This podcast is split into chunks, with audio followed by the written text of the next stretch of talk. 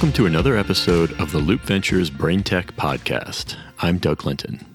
On this episode, we have a really special guest. Usually, we talk to doctors and scientists researching neuroscience, but this guest is actually a patient. Ian Burkhart, who was previously paralyzed in an accident, is one of the few people in the world today using a neural interface. With the help of his doctors, Ian's been able to regain some motor function by using the neural interface. Today, we'll hear Ian's experiences in what it's like to use a neural interface, how he'd like to see the industry develop, and his philosophy on having a positive attitude. Here is Ian Burkhart. All right. Thank you for joining us today. Thanks for having me. So, Ian, I think you have a really unique perspective on a topic we've spent a lot of time talking about on this show, which is the neural implant space. And so, maybe to start, could you share with the audience a little bit about your background story? Certainly. So, when I was 19 years old, I had just finished my freshman year at college and was kind of expecting that I had the world at my fingertips. I was majoring in video production. And right after we finished up final exams, a few of my friends and I went to the beach, drove down from Ohio to North Carolina, and I had an accident there on the beach. I dove into a wave like I had done many times before, but something was just a little bit different this time. I was really pushed down by that wave. And what I was diving into, there had been a sandbar that drifted in. So the location that I was diving was only a few feet deep as soon as I hit my head on the sandbar, I knew something was wrong because I couldn't move at all to get up. I tried everything I could, and it just felt like there was an elephant sitting on top of me. So at that point, I knew that I was paralyzed. I didn't know the extent of my injuries, but I knew that something was severely wrong and I couldn't move any of my muscles. And so luckily your friends figured out what was going on and they were able to rescue you from the water. And so, you know, after you're faced with this tremendous challenge, how did you maybe find out about this space of neural implants that might be helpful to improve some of the function that you had lost from that injury? After being diagnosed as a C5 quadriplegic and losing most of my function of my limbs, including my hands, you know, I really knew that I was lucky in a sense that I got injured when I did because I knew that in my lifetime I would see some sort of great either medical advancement or technological advancement that would give me some of my lost ability back. So that was something that I always had in the back of my mind and I was always looking for. And it just so happened that when I was doing some physical therapy with the doctors at Ohio State University, I, you know, kept mentioning to them that I was curious about what I can look forward to in the future. And they were working on a study that kind of fit me perfectly. It's cool. So you've always been, it sounds like maybe a little bit of a technological optimist. Is that fair to say? Certainly. That's cool. And so you found out about the implant. What were sort of the considerations that went through your mind when you discovered that this was even an option for you? So, the picture that was painted to me when I first initially heard about the study was they wanted to use a implanted array on the surface of my motor cortex to control a muscle stimulation device that would restore hand movement. For me, that was great because I knew how important my hands were after not being able to use them. And, you know, I would have really done anything at that point to regain some function in my hands. Not that my life was not going well. Things were fine, but I really just wanted to strive for any independence that I could get.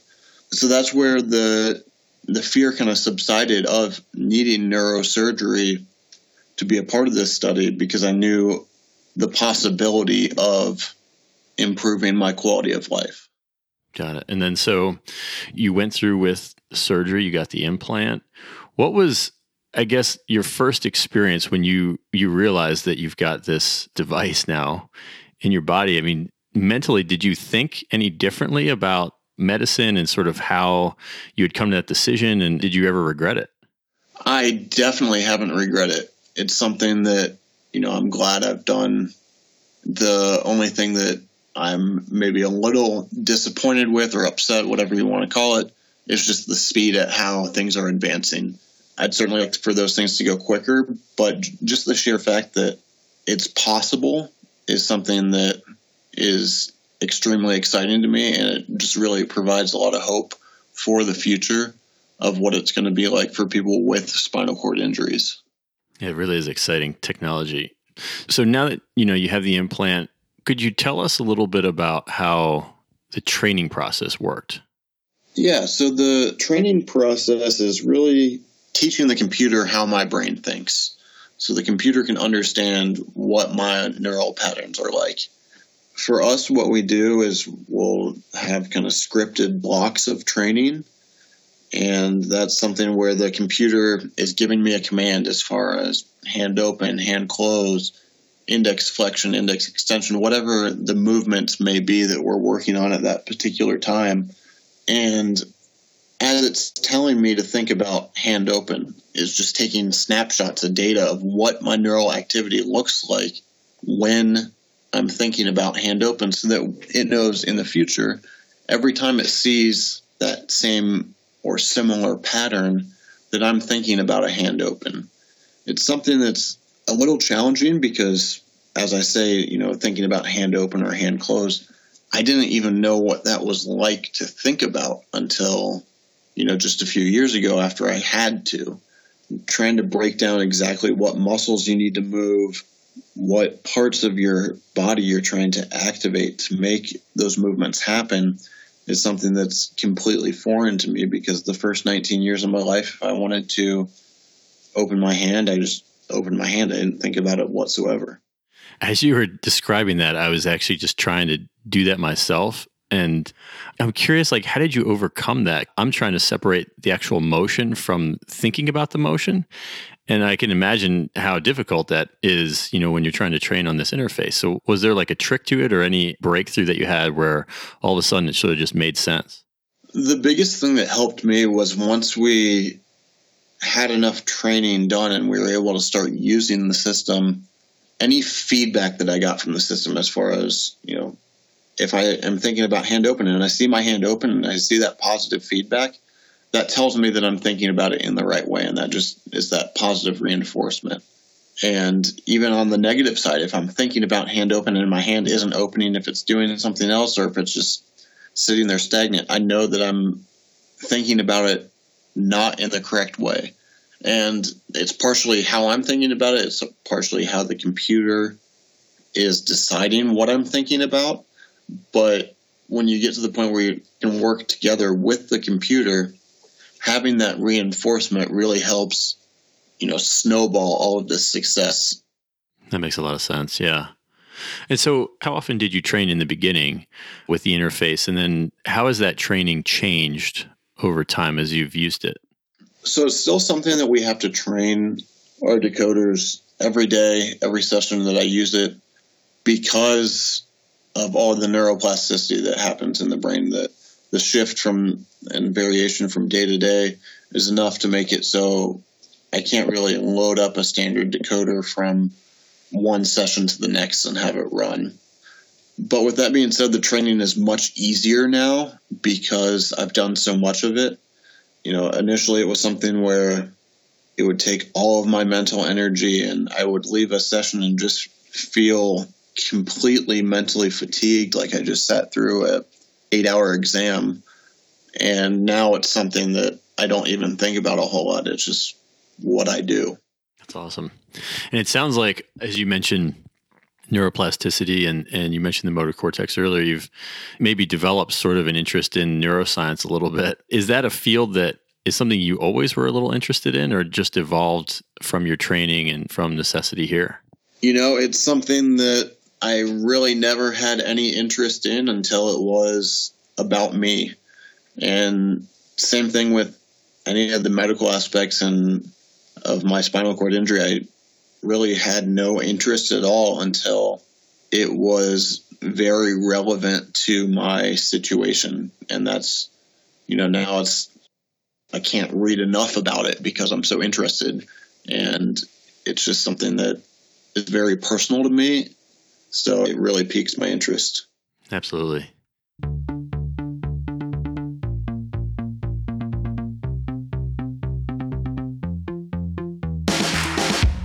Let me shift gears slightly and talk about your progress so far. So I know that it's been well documented that you've been able to regain some use of your hand. And I know there's an amazing video that we'll add to the show notes here where you're picking up a cup and you're pouring water into another cup, and there's one with dice. And so you've been able to do a lot of these practical things with your hand, as well as play Guitar Hero, which I thought was awesome. And I'm curious, what are some of your new goals now that you've sort of had some of these initial milestones? What are your new goals with your training? So yeah, like you said, we've been able to do quite a bit of things that you know you could relate to your practical life, and those are the new goals. As far as any more things that can make it a little bit more complex, but still something that's extremely practical, and seeing how many of those different moves we can combine together and having different neural decoders competing at the same time for one movement. It's really, you know, speeding up the system and making it more robust are kind of the next things to to iron out after we've proved that yes, this does work and it works pretty well. And one thing I think we had talked about this briefly when we first met over the phone. One of the frustrations you had, aside from, you know, you'd obviously want development to happen faster, is that you can't yet take the interface out of the lab. And I'm curious, what have doctors said to you, or how have they kind of conveyed to you what the timeline might look like where you can use this in a broader sense? Yeah, unfortunately, right now, wouldn't be 100% practical to take the system out of the lab. And, you know, that's something that I keep pushing the doctors and researchers for all the time as far as let's get it out of the lab because then I can use it for more than two to three hours at a time. And I can give you guys plenty of data and tell you really what's wrong with it so you can fix that.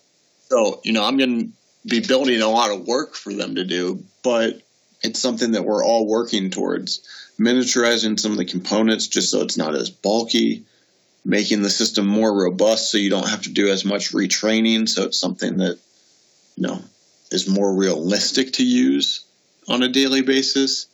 It's something that we're all working towards. It's just not really sure when it's going to be. Hopefully, within the next five years, it'll be something that I'm using outside of the lab in some capacity.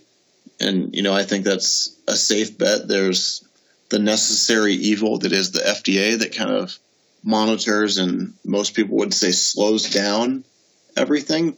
But, you know, they're really there for my benefit and for patients like me to make sure that things like this are safe and that everything they're doing is has the the I's dotted and the T's crossed so that there's not going to be any issues. Yeah, I hope that the five year timeline works as well. It feels like there's a lot of progress going on, and, and it definitely seems reasonable from where we're at now. I wanted to ask another question, sort of given your unique experience here as a user of a neural interface, what would be the one thing you would tell sort of doctors and even companies that are making these devices? What should they know from the patient's perspective? What's like the most important thing you've learned that you think they should know? The biggest thing is to sit down with the patients that you're making this device for and actually get their feedback as many steps as possible along the way. Because at the end of the day, if you have something that is great from an engineering and technological side, but is not practical, the adherence is going to drop all the way down and no one's ever going to use it. And that's not going to be a successful device. So, getting all the feedback you can from patients is critical in designing something that will really be easy to use and people will want to use. On top of that, it's just making it do something that the patient has an issue with right now. The things that I have an issue with are picking objects up and manipulating objects and really doing those with one hand because I do have movement through my elbow and my shoulder where I can pick things up by using two hands together or depending upon what the object is, kind of hooking my finger into it. But it's those things that I can't do, like reach out for a cup and pick it up and take a drink out of it. And those are the things that I really want the possibility to do. As you mentioned the movement that you do have, you said through the, the shoulder and the elbow.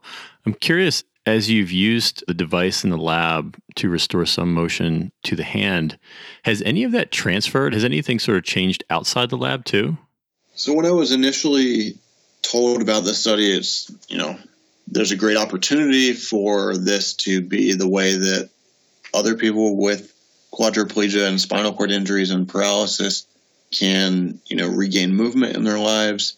But I knew it was something that is going to work when I'm in the lab and then get disconnected and go home and I'm back to where I was. That was good in the sense that you know, because I knew I wasn't going to have it forever since it is just study, I didn't get super attached to it.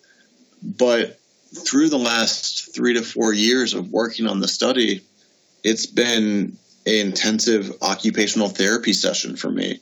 And I've learned and adapted a lot of ways that now I can pick up different objects. So it's really had some unintended consequences of carryover into my everyday life because I'm able to train and teach my body how to manipulate the muscles that I can move while I'm using the system so I can pick something up. It allows me to, when I'm not using the system, move those muscles in a similar fashion or a little bit different so that I can pick up objects without the system altogether. The system certainly benefits me the most when it's on but I have benefited from it greatly when the system is off just from my experience with it. That's really, I mean, that's awesome to hear. And I think it's a good segue into a philosophical question I wanted to ask, which is that as I talked to you on the phone before and even now, one thing that I think comes through very clearly is just that you've embraced a very positive attitude to approaching the situation that you have been dealt. And I'm just curious, like, where does that mental strength come from? because I think it's rare and unique, and it seems that it's afforded you a lot of interesting opportunities here. It certainly has. I really will attest a lot of my success to having a positive outlook on life. And it kind of all goes back to what I said earlier, as far as kind of always knowing that there'd be some sort of improvement in my life and something to look forward to that motivated me to kind of be the best I can be given the circumstances. So when I was initially in it, it's okay, I want to get any muscle that I can move, I want to make that muscle as strong as possible. Or anything that I can do for myself, I want to do that for myself and get better and better at it. That really helped me get into the mind frame of adjusting to the spinal cord injury, allowing me to realize what had happened to my body not necessarily accepting it, but adjusting to it and being as successful as I can be given the current circumstances. And then now that I'm able to be a part of this research study, it's just reinforcing all of those thoughts that I had all along, and I can see it happening. I the attitude, it's it's an inspiration, really. I mean, it's the way that everyone should really look at life, I think, regardless of their situation. So it's something we all can learn from for sure. Let me ask two last questions, Ian. One is could you just tell us a little bit about the Ian Burkhart Foundation and what you're doing there? Certainly. So last fall, I finally was able to launch the Ian Burkhart Foundation, and that was something that I kind of saw as a long time coming. After having a spinal cord injury and learning about the impacts it has on an individual, it's tough from a mental side to a physical side to a financial side and it puts a lot of stress on individuals. I was lucky in the sense that my community really kind of rallied around me when I had my accident, and they helped raise quite a bit of funds that allowed me to purchase a wheelchair accessible van, make some modifications to my family home so that I could be independent and live in my own home and do a lot of things. And those are things that are never really covered by insurance. And I realized that, you know, I was really lucky in that sense. And, you know, I just wanted to take any sort of power or attention that I was able to get with the research study and what we're doing and steamroll that into something where we can help other people. So it's set up to raise funds for individuals with spinal cord injuries to cover things that will allow them to be more independent that aren't generally covered by insurance or other funding sources. And, you know, it's something that is really personal to me because I've seen firsthand what it's like, how, you know, a simple device that's maybe a couple hundred dollars can really impact your quality of life and make you more independent. And that's something that, you know, I think anyone should have access to. And this is definitely an important cause. We'll include the link to your foundation website in our show notes as well. So let me ask you our last question. This is a, a, question we ask everybody we have on the show. In your experience, as you said, you've sort of become interested in neuroscience and have read, you know, and studied some of the things that now you use very actively. I'm curious, is there any one book or paper or some other resource that you think was the most helpful thing in learning about neuroscience that you would recommend we all read? Well, that's a tough question. The biggest thing for me has just been trying to immerse myself in all the different products that are out there. And, you know, that goes from something that might be only used in animal studies but then you know just seeing the potential for that to be used in a human study and in human intervention really kind of gave me the most hope so knowing that there's a lot of work that is being done and then also imagining what the future could be like if you take something like that and make it better and better absolutely we have a lot of hope for the future too and so those are all our questions for today Ian, thank you very much for joining us. Thank you.